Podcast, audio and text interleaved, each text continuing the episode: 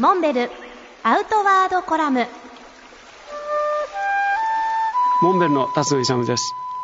先日6月7日と8日にかけて恒例のフレンドフェアが仙台で開催されました。今回は新しく会場を夢メッセ宮城の大きな会場をお借りすることができて大いに盛り上がりました。前回の会場より一回り大きい夢メッセの会場には今まで持ち込むことができなかったカヌープールや天井の梁からぶら下げたロープをよじ登るトゥリークライミングのアトラクションなど仙台をはじめ東北の方々にも大いに楽しんでいただくことができました。毎回多彩なゲストで会場を盛り上げていただくわけですけれども今回も元祖山ガール四隅ゆりさんをはじめ厳冬期のカナダ北極圏を徒歩で冒険された関口祐樹さん。そしてカナディアンロッキーをスノーボードと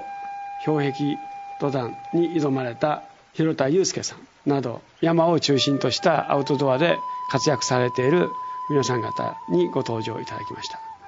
この他にも南相馬市から桜井勝信市長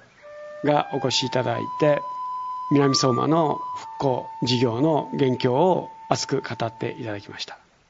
さらに気仙沼からは NPO 法人森は海の恋人の理事長畠山重康さんもご登場いただいて